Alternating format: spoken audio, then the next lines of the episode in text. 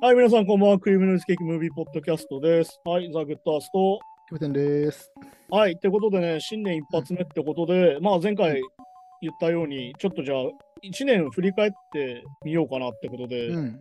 一応まあね、最初ね、俺たちの確か映画の話みたいなのを始めたのは、うん。本当にその、ポッドキャストがまだ2個に分かれてない頃ですね。まあそうですね、確かに。言ったら、普通の映画を見て、ちょっとじゃあその感想とかをちょっと話すやつややろうかってね。俺が結構映画とか好きだからって言って始めて、はいじゃあそれをじゃあドキュメンタリーに一応限定しようって話に途中でなって、うん。でそれがいわゆるその、えっと、ニュース界と映画界っていうのに分かれるようになったっていうのがまあ今のシステムなんだけど、うん。でまあ2022年でまあ一応ね、いっぱい俺たちはドキュメンタリー映画をほぼ毎週のように見て、まあそうあ一応ですね。前編後編になってるのもあるけど、ほぼまあ、とにかく一本一本見続けて、一応なんかまあ数で言うと確か22本ぐらい見てて、うん、まあ結構見てますね。ね、結構ね、数にしたらかなり見てるんだけど、うん。でまあその中からせっかくだから、まあ俺はね、逆に言うとプレゼンしてる側だから、もう元々見てるやつなきゃよ、ドキュメンタリー映画に関して。まあそうか、そうか。これ面い。白いからキャプテンどうぞって言って、どうってお互い喋って見てるから。うん。僕はだから、その、それ聞いてから、うん。この収録に向けてがファーストインプレッションというか。そうそうそう。だから逆に言うと、俺は2回目で基本的に、まあ2回目以降で、うん。キャプテンが初回で、で、どうだったっていう話をするっていうのが、このポッドキャストのシステムだから、うん。だから一応せっかく振り返ろうかなってことで、せっかくなんでね、だからキャプテンにちょっと印象に残った映画、うんそのドキュメンタリー映画を、まあせっかくだから、まあなんか、まああれですから、何度も言うように、俺は毎年言ってるけど、映画にランキングをつけるのは本当に良くないと思ってて、うん映画に順位を。をつけるのは本当はいけないと思いながら俺毎年やってんだけど、うん そうですよね。映画コーナーやってますもんね。エンタメとして面白いからやってるんだけど、まあ本当はねうん順位なんてつけるのは良くないよってことで、うん。今回一応順不動って形でね、うん、そうですよね。キャプテンが見て印象に残ったとか、いわゆるそう、良かった映画みたいなのを今回ちょっと選んでもらってるんだけど、うん。うん。じゃあ一応なんかどうしよう。最初にじゃあどっちがいいかな？一気に、一気にその紹介するか、それから一本ずつ語るかっていうのがあるんだけど、どっちがいいですか？まあ一応まあ、一本ずつ、じゃあ、なんだ上げてく？印象に印象に残ったの僕が。ああ、はいはい。じゃあちょっと教えてもらいますじゃあ、一本目から。まあまずじゃあ、えイカロス。ああ、はいはいはい。まあ、ロシアのまあオリンピックなドリドーピングとかのね。そう、だからね、ああのやっぱドキュメンタリーはドキュメンタリーの面白さとして、うんあの、思った話と違うっていう。まあそうそうそうそう。俺たちが最初の30分見てた話と全然違うんだけど、最後みたいな。なんなら監督も意図してたものと違うってことですそうやっね。ぱあのドキュメンタリー映画っていうのはやっぱその時系列でどんどんし変わっていくもんだから、いわうん。ゆるその撮りたいものが撮れなくなってきた瞬間と、それがよりやばい方向に行く瞬間があの映画では見れるってそうそうそう。だから、まあこう、あんまりそれまでドキュメンタリーそんな見てなかったんで、いう。うん。ああいう展開は面白いなっていうか、もう、やっぱ狙ってあれは撮れないじゃないですか。いや、本当にそうだよね。当然ね。あんなの急になんか007の話みたいになるから。そうそうそう。まあ、こういうドキュメンタリー撮ってやろうっていうのとまた違う感じっていうか。そう。だからあれはもう、あの、いわゆる俺たちも当事者側になってさ、うんえ、監督大丈夫みたいな。このまま、このまま帰ってこれんのみたいな状況になるっていう。まあ、命もね、狙われるそう。ぐらいだからなんかそのドキュメンタリーってさ、結構みんななんかその、ただこう観察するみたいなイメージが強いっていうかさ、の。うん。結構こう公平な描写でみたいなことを言う人がいるんだけど、まあ、そういうのもありますよね。まあ俺が毎回言うんだけど、そのカメラで撮ってるっていうのがやっぱ意識としてあって、うん。うん。監督が撮りたいものしかやっぱ映ってないもんだから、まあ、そうですよね、確かに。だからやっぱその監督の撮りたいものを超えてくるものが出てくるっていうさ、うん。このイカロスに関してはさ、はいはい。ね、大いなる何かが出てくるっていうさ、ただ本当は最初は何でしたっけあの自転車レースかなんかの、そう自転車レースのアマチュア選手で、うんじゃあドーピング使ったらみんな速くなるとか言うけど、じゃあドーピングどれぐらいしたら速くなるのみたいな。結構だから実験検証ドキュメントみたいな。検証ものだったんだよ。うん。それが、そのロシアのそのドーピングしてるアンチドーピングちょっと仲良くなってたら、うん。あのなんか恐ろしやみたいな展開になる。そうそう。なんなら 国家絡んでるっていうか、まそして、こ2022年に至っては本当に恐ろしいことにロシアがなっていあ、る。なってるっていう、そのね。ある意味スタートだったんだよ、あれが。そうそう。えだからそうなんですよ。だからドキュメンタリー、まあこれでもドキュメンタリー回でも言ってるんでしょうけど、何回か。うんやっぱこの現実世界とちゃんとやっぱつながってくるというか、当たり前まあですけど、ね、だから毎回話してるけど、ドキュメンタリーは to be continued で、そうそうそこで物語が終わらないから。終わらないんで。まあだからね、ある意味このイカロスが確かそのドキュメンタリー取り上げ始めた1回目かなんかなんだけど、うん。うん、だからある意味そのスポーツウォッシングって言葉ああ、はいはいはい。今年出てきた、その今年最後に扱ったワーカーズカップとか FIFA ワークでも出てくる言葉が、うんある意味ここでも、ここで実は最初に出てきてたっていう。うん、まあ確かに確かに。そう、だから実はこの1年間のテーマが実はそこだったんじゃねえかってことにもこのイカロスにはなるよ。多分うん。そしてそれが怖いって話だから。まあそうそうそうそう。はい、じゃゃあ次の映画をちょっとじゃあ、一応なんだっけ？何本あるんですよね一応それだけちょっとあ先に、そうですね。一応まあ僕の7本一応チョイスして7本チョイスしてて。ああ、じゃあ2本目ちょっとじゃあ教えてください。で次は、一人っ子の国っていう。ああ、はいはいはい。まあ、要は中国の一人っ子政策の、うんまあまあ、追ってったというか、そのまあ、そのいわゆるその作者の監督が実際自分の親とかにインタビューしてってっていうね。そうそうそう。まあ、これも、まあ、なんていうかね、まあ、胸くそ悪いっていう言い方で、あれですけど、まあ、怖いなっていう。まあだからね、いわゆるそのさっきのロシアの話じゃないけど、強大なものが裏にあってっていう。うん、いわゆる自分たちのコントロール効くレベルじゃないものが後ろにあって、そうそうそう。そこにこう、いわゆる国民たちが巻き込まれていく絵みたいな。だからまあ、なんとなくね、一人っ子政策も当然知ってましたけど、うん。あまあまあ、ひ一人しか産んじゃいけない一人っ子の家庭が増えていくぐらいな感じでしたけど、うん。実際なかなかグロいというか、まあね、実際2010何年までやってたっていうのがびっくりだしね。ですよね。だし、あと、本当、まあ、あれでも描かれる、まあ、二人目産んだら、その、まあ、戸籍隠したりとか、赤ちゃん捨てちゃったりとか、はいはい。ああいうのあったけど、もう逆にその村とかで常識になっちゃうから、うん。みんな別に当たり前のこととして受け入れちゃってるっていう、この状況も含めてね。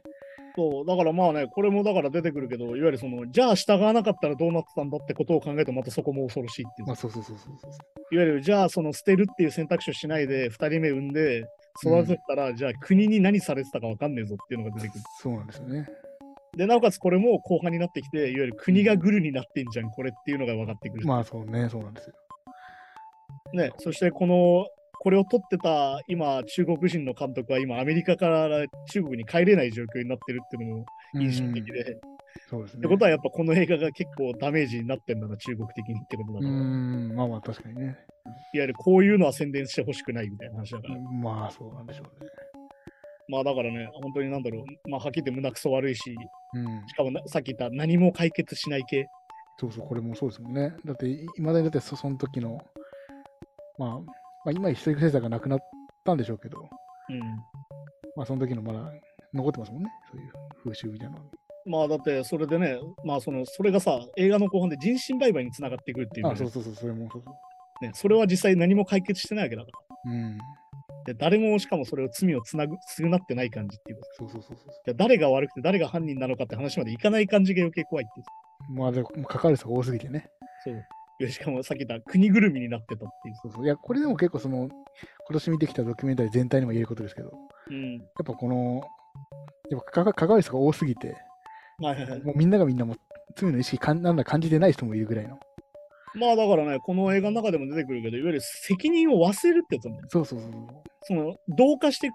みんなで同じ考えに一体化していくことによって、うん責任を忘れるっていう。うん。これはでも本当にあのナチスのあのアウシュビッツとかああいうものと完全に同じようなことだから、自分の要は責任を忘れて、うん。上に言われたからやってるんですっていう言い訳で全部済ましちゃうみたいな。そうなんでしょうね。まあ、冷静に考えて僕はそんなつもりなかったけどってやつだから。そうそうそうそうそう。そういう怖さもありますようん、なるほどね。ね。うんはい。じゃあ次の映画、3本目お願いします。次は、ファイヤーですね。ファイヤー、あれですね。夢に終わったやつですね。夢に終わった幻のパーティーうん。これちょっとまあ、さっき紹介した2本とはうん。真逆というか、ちょっと違う、まあ、うんバカバカしい話でありつつ、まうん。あ、すごい現代的というかね。まあなんかね、あの、なんだろうな、末恐ろしくなる系というか、うん、なんかバカバカしいと思ってたけど、これが本当にあんだもんな、実はなんだもんな、これっていう。そうなんですよね。なんか笑ってたけど、やがて悲しくなるみたいな。うん。だからまあ、いわゆる、まあ、インフルエンサー、まうん。あ最近憧れる若い子とかも、うんまあ、多いですけど、まあ、結構まあその側だけを見てると、はいはいはい。まあ、ここんなにもう何何万人とか何千人の人が動いちゃうんだっていう。まあだからね、インフルエンサービジネスに規制が入ったのがこの事件がきっかけだっていうのはまさにそういうことだし、うん。逆に言うと野放しにするとここまでいっちゃうんだってことじゃん。もうそうなんですよね。ね、いわゆるなんだ、一つ投稿するのに2500万ぐらい払われてて、うん。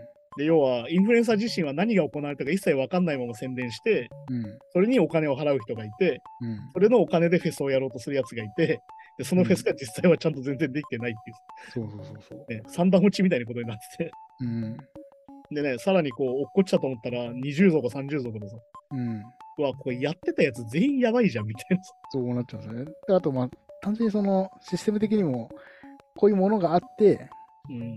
じゃあこれをみんなで宣伝しようっていうマーケティングだったのが、うん、マーケティングが先行っちゃってるというか。いや、だから結局ね、あの、よく最近言ってたけど、数字ばっか気にして本質を何も見てないってやつがまさにこれだから。うん、そうそうそう。だからこれもまた今っぽいのかなと思って。いや、まさにそうだよね。その商品がないものを売ってる。そうそうそう。まあ、で今までとないじゃないですか。おお店出して、うんチラシ配って、例えば、あ、パン屋さんやりますって、あ、まだパンがないなんてことないじゃないですか。うん。今までは。でも今だったらもういいついつのオープンつって、SNS で宣伝しまくって、やべえ、パン作る職人がいねえとか。まあだから、いわゆるその権利ビジネスの闇ってやつだよね。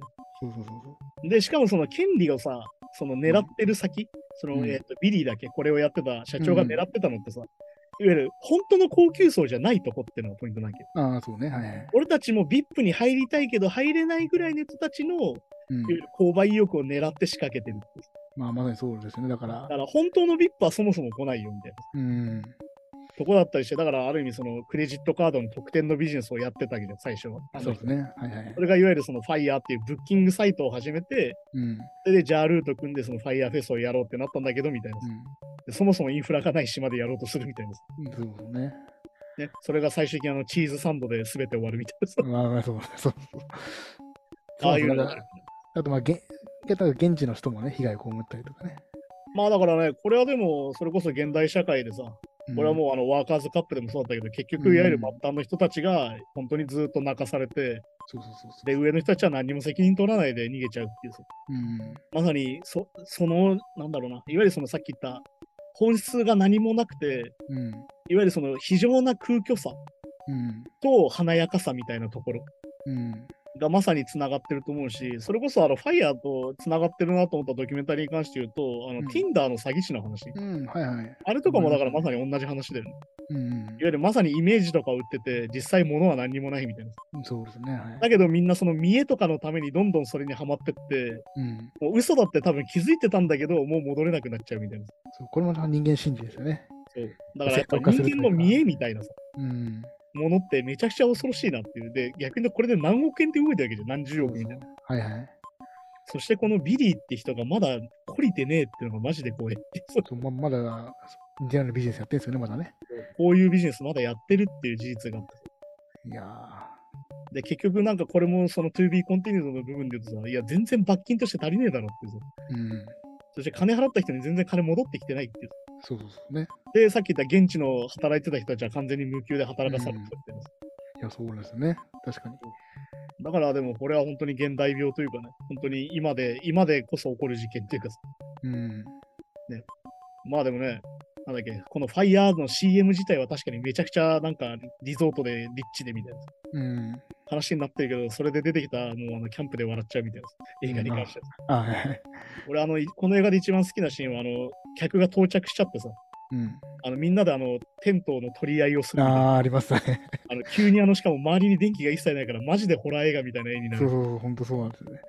しかもまたこれがまた優雅で、そうこうのんびり過ごしたい人たちが集まってるのに、そうみんなであのテント持ってダッシュする姿とか、そうそうそうそう。私の荷物よって荷物の取り合いになってるとかす全然リゾートと真逆の。マジ嫌だっていうさ、人間の嫌なとこ全部出てるみたいなさ、いや、そうですね。確かに。そういうのだったりしてね。この映画だからやっぱ面白かったですよ。いや、面白かったですね。はい、じゃあ次の映画にお願いします。これもちょっとまた胸胸くそ悪い気になっちゃうんですけど、うん。我々の父親っていう。ああ、はいはい。これもね、まあ、要は、まあ、精子提供というか、うん不妊治療か。不妊治療だね。代理出産と不妊治療で。うん。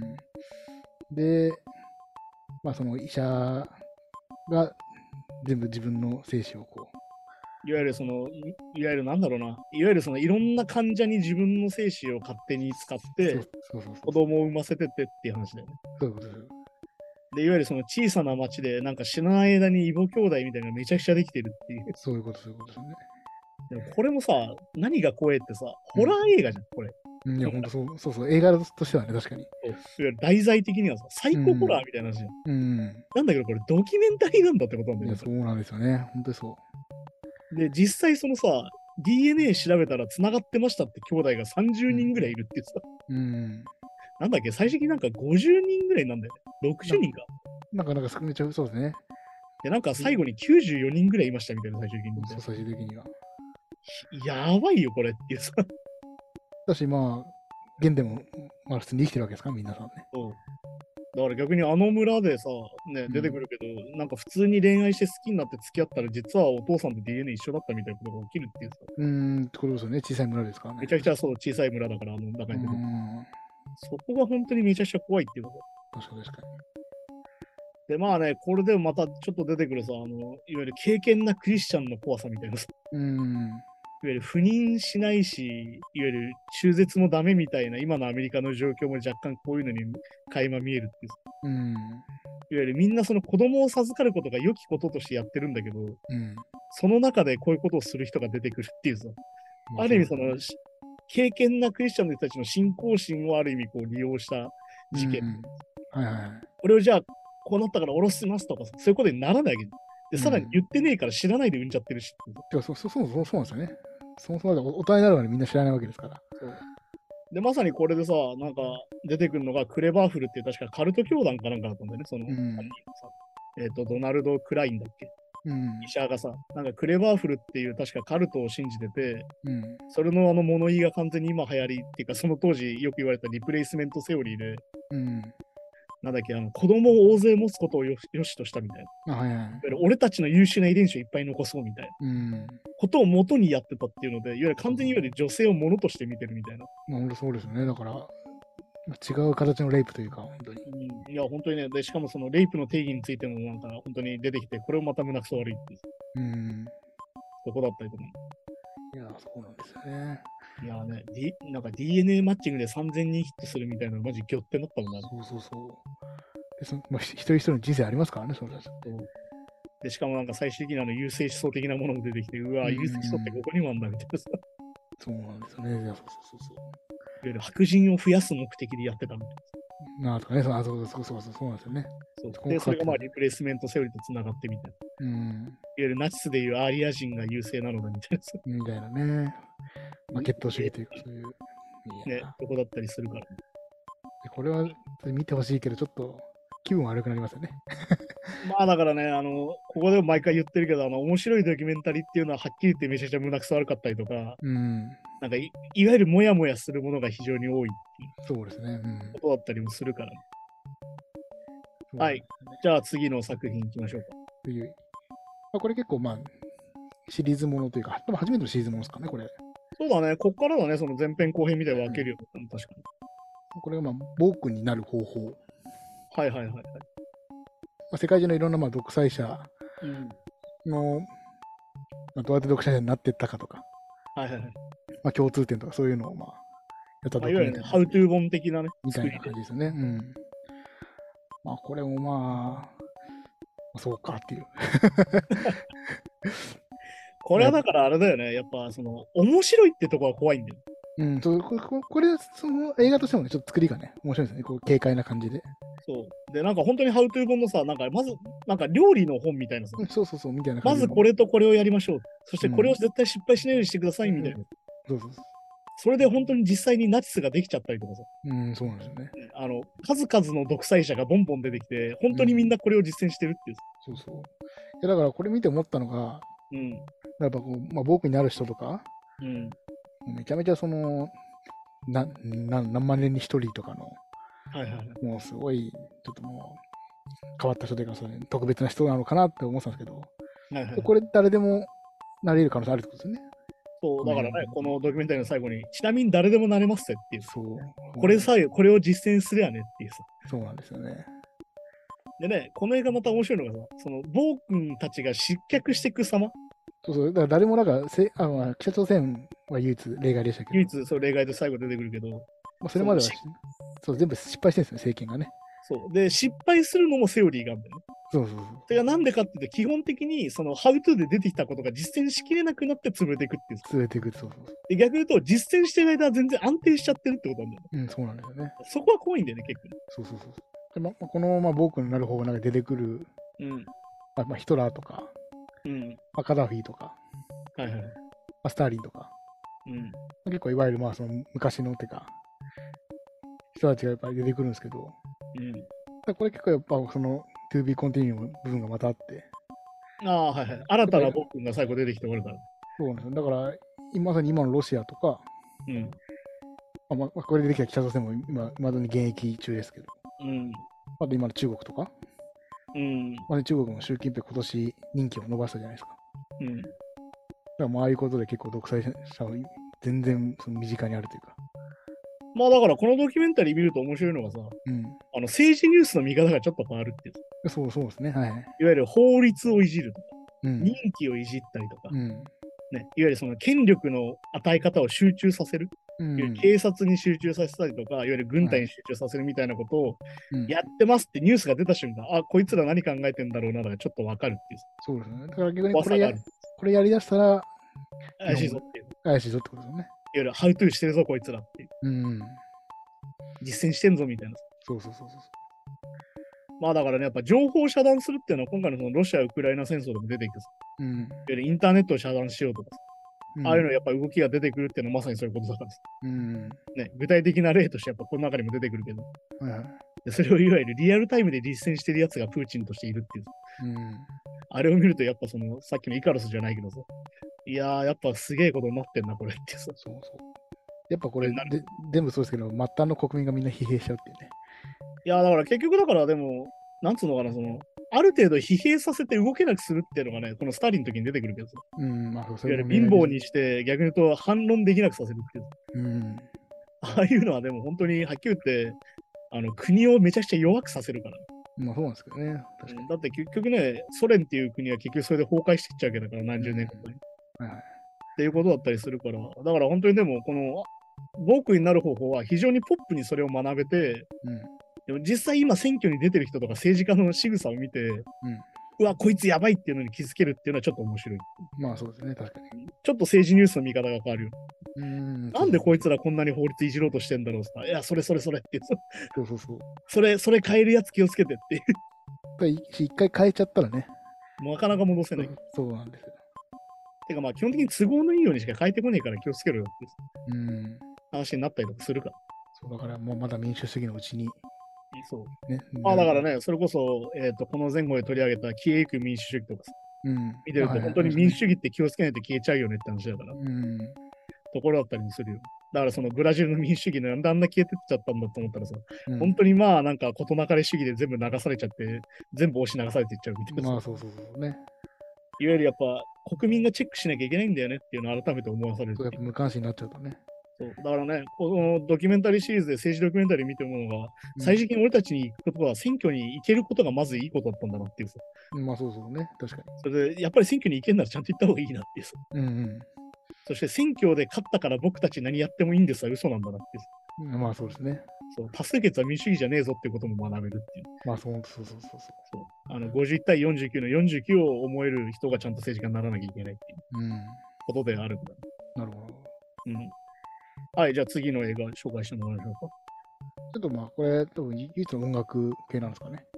ああ、まあそうだね。てかまあ、いわゆる個人のドキュメンタリーとしては確かに。そうですね。まあカニウエスト3部作。ジーザス。ジジーザスですね。まあこれもまあカニウエストを、うん。まあ、ほんとまあカニウエストを追ったドキュメンタリーなんですけど、はいはいはい。確かに僕も知らない部分多かったんで。ああ、まあね、だから本当に面白、かったですね。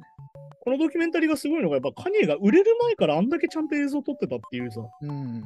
このこの中でも話したけど、いわゆるクーリーとカニエのドキュメンタリーっていうのがあって、うん。まここがやっぱすごいところだよね。あ、そうですね。だから本当にある意味、カニエが狂っていく様が本当にリアルタイムで分かっちゃって、うん。で俺たちがこれを見始めたきっかけが、いわゆるさっきニュースの回でも話してた、うん。やべえ、カニエやべえぞっていうのがまさにこれで見て取れて、そうなんですよね。で、やっぱりね、この映画なんかすごいなんだろうな、これすげえなと思うのが、その最終回でさ、最新の話になってきて、うん。まあ、いわゆるカニエがおかしくなっていく様が本当に出てくるじゃん。いわゆるスピーチの最中急に泣き出したりとか、はいはい。もうそのスピーチが尻滅裂で何言ってるか分かんないとか、うん。で、なんかその普通に喋ってる時に急に宇宙の話し出してもなんか、ね、意味わかんなくなって、はいはい完全に陰謀論に入ってったりとかするときに、うんクーディーが取らなくなるっていうさ、そうそう、これもまたね。うん。ある意味これはクーディーっていう人がめちゃくちゃ優しくて超いい人なんだけど、だこれだから普通の今までのみたいな、うん本、当第三者とか、あの、ドキュメンタリーの監督とかじゃなくて、そう普通にもう友達というか、ある意味ね。ホームビデオとして撮ってるっていうのがやっぱでかいの。うん。いやーでもね、これがやっぱおかしいのはさ、この映画が今ネットフリックスで公開されてるってことはどういうことかっていうと、うん。カニエ・ウエストが OK 出してるってことなんだよね、公開するときに。まあ、そうか。そう、カニエが OK しないとそもそも公開できないはずだから、いわうん。ゆる第3話のああいうところ、撮り続けてる。はいはい。ああいうところをカニエが見て自分が、うん。これ出していいっていう判断がつけついてない感じっていうか、こんなのをみんなに見せていい印象なんて与えるわけないわけよ、はっきり言うチェックしてるんですかねしてるか。と。てか、しないと出せないから、著作権的に。だ肖像権的にアウトじゃん。だってカニエ・ウエストの話じゃん。うんカニエ・ウエスト本人が許可ないと映像使えないから。確かにそうか。あとなんでかっていうと、全編曲使ってるじゃん。あまあ、そう確かにね。確かに。いわゆる曲も使えないし映像も使えないから、許可ないと。ってうんことは、カニエが許可出して出てんだよ、このドキュメンタリー。うん。でも、はっきり言ってさ、これを許可出しちゃうって、ある意味判断ついてないよ。まあ、確かにそうですね。確かにまあ言われるだってもう、やばい人認定されちゃう内容なんだもん、後半完全に。そうなんですよね。あ、前半カニエおかしくなってんじゃんっていうのが分かるんだもん、見てて。これまたね、前半はね、めちゃくちゃ応援したくなるけども、後半でこの人が離れちゃうのを、まさに体験できるというか、ちょっとね。そう。だからまさにあの、ドンタ、ドンタウエストの存在のでかさっていうのはそうです。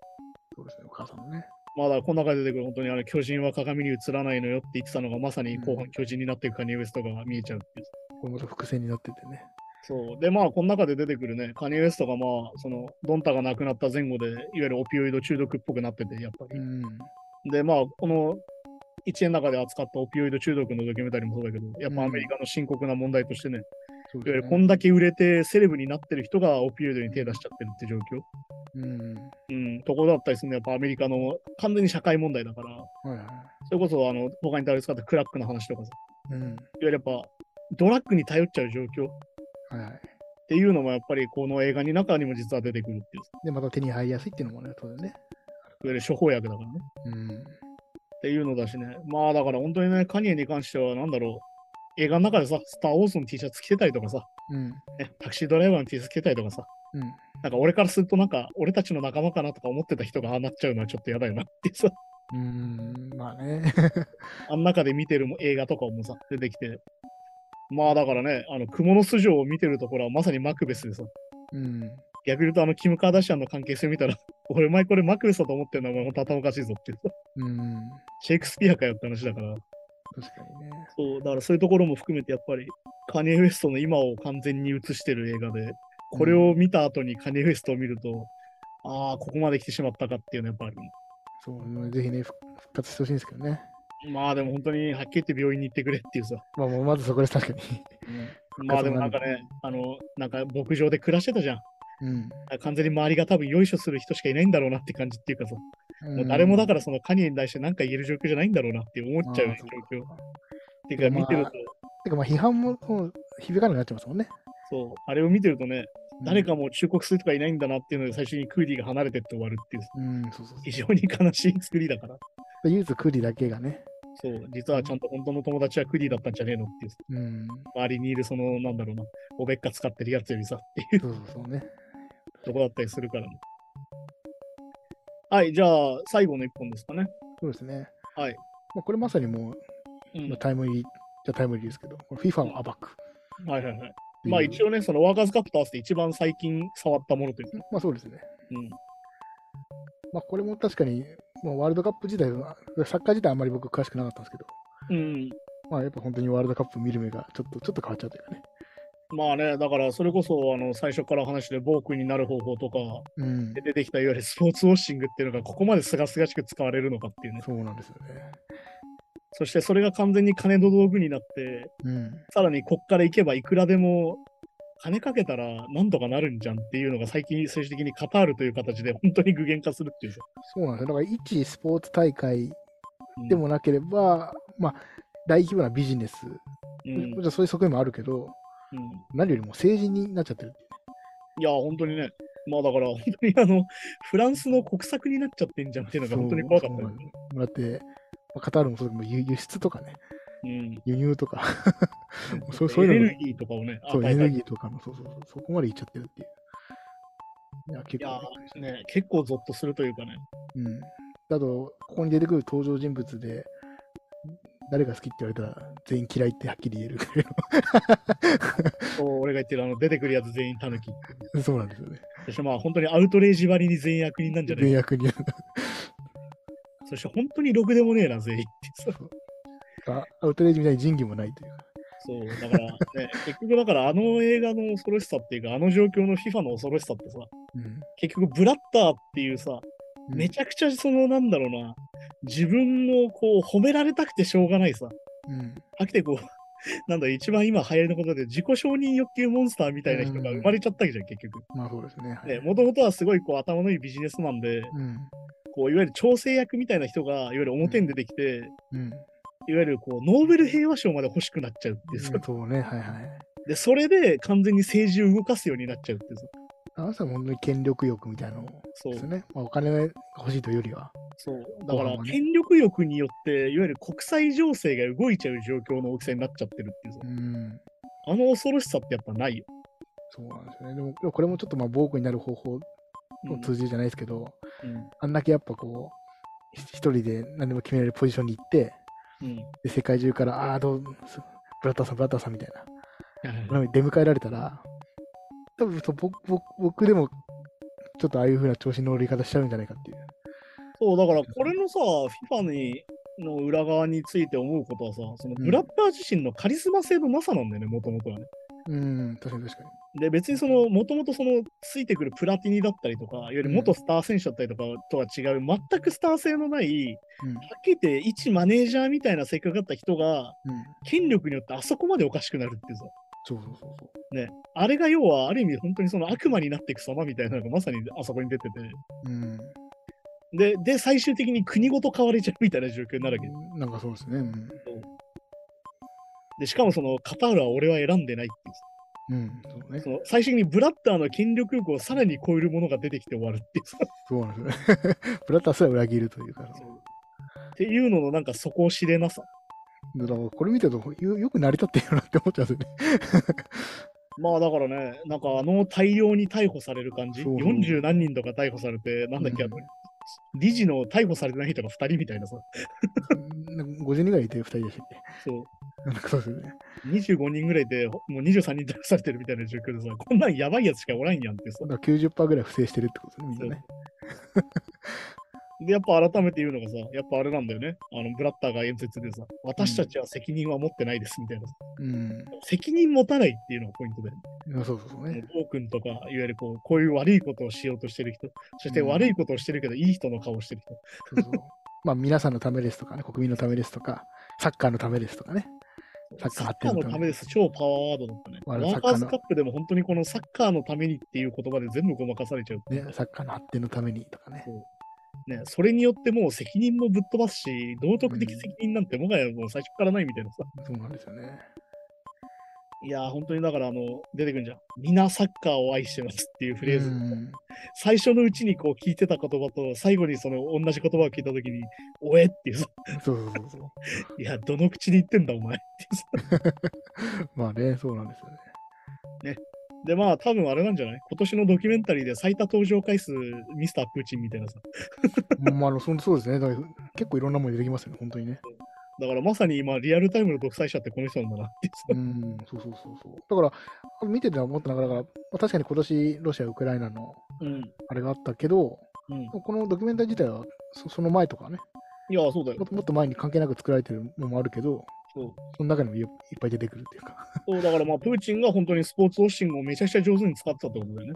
そういうことですよね。だイカロスの段階でいわゆるそのドーピング、いわゆる東京オリンピックでドーピングを集団で行ってたと。うん。で、夏季五輪でも集団で行ってたと。うん。で、さらにワールドカップの招致を行ってたと。うん。で、ブラッターを招待して、めちゃくちゃ接待してたと。うん。はい。で、ブラッターの代わりの今の FIFA の会長もめちゃくちゃ接待してるっていう。そうそうですね。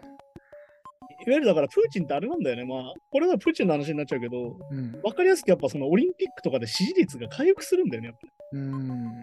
やっぱそのいっぱい金メダル取って、ロシアすごいってなると、なぜかプーチンすごいに変わって、支持率上がるんだよ、やっぱり。それ不思議ですけど、に日本もそうなんですかね？どうなんだろまあだから日本がね、不思議に失敗したっていう。う。うん、なんかね、だって東京オリンピックで、自国開催で、しかもメダルもいっぱい取ったけど、うん。なんかそんな感じじゃないですよね、別に。まあだから逆に言うと、プーチンほど演出できてなかったんだよ。あ、そうか、ささらにうまいのか、それが。にロシアすごいがうまいのと。そうか、なるほど、なるほだって、しかもロシアの選手たちにプーチンがお金出してるわけだ。ど。ああ、そうか、そうか。スポーツ省っていうのがちゃんとお金出して、強化して、強くしたんですよ、僕がっていう。そうそう僕のおかげでこんなに金メダル取れてるんですよ、アピールしなきゃいけない。ああ、そうか、そうか。それももうめちゃくちゃプロ、プロというかもそうだから、なんだろうな、あの、単純に言うと、日本の場合、あの、詐欺が下手っていうさ、う。うん、なんかそうかもしれないですね。不正が多分もしかしたら。あの、不正がしょぼいのと単純に下手くそってさ、でまあバレてんじゃん、それで。まあ、アピール不足とかね。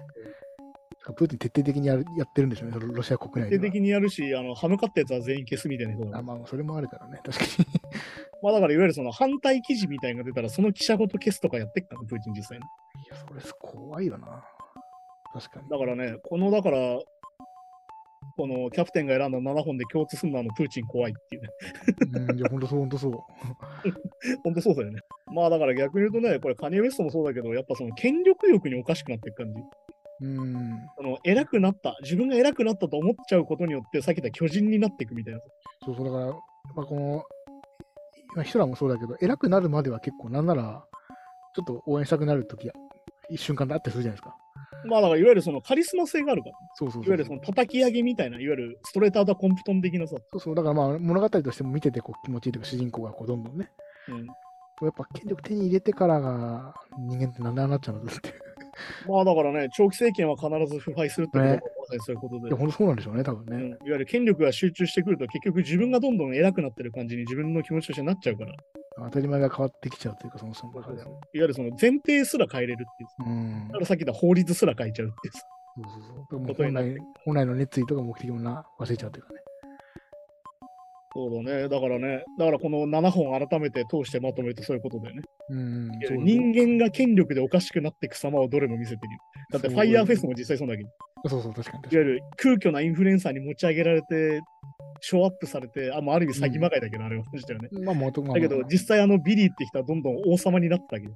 うん。だけど実はやっぱ裸だったみたいな話だし。そうそうそで、我々の父親のあの医者だってさ、う。あれはある意味独裁者なわけですよ、あれに関しては。なんでかっていうと、いわうん、ゆるその人工、いわゆるその受精させるっていう行為ができる人はあの人の唯一の神なわけだから、あの。誰もそのふ逆らえないさ。あ、あの中でそのそれを実際できるのはあの人だけっていうさ状況があるけど。しかもブラックボックス状態だから誰も咎める人もいないし。っていう、だからやっぱその決定権を全てに集中するとこういうことが起こるみたいなうん。そことでうですね。もあるのかなって思うよね、これ見てるとね。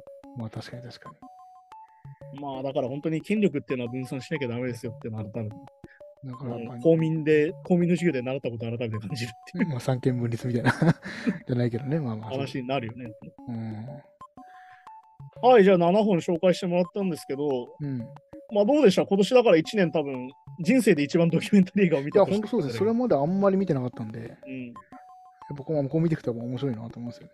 うん、まあだからね、いわゆるその劇映画みたいなさ、最初話してて、その、いわゆるその、なんつうのかな、いっぱい映画を見なきゃいけないっていうのとまた別のところ、うん。なんか映画っていう文脈とはまた別の、いわゆるそのリアルタイムで実際その社会情勢が変わっていく感じみたいなところも含めて、うんやっぱドキュメンタリー映画の面白さでもあるから、そうそう、だからまた勉強になるなっていうのと同時に、まあちょっとや嫌だなっていう。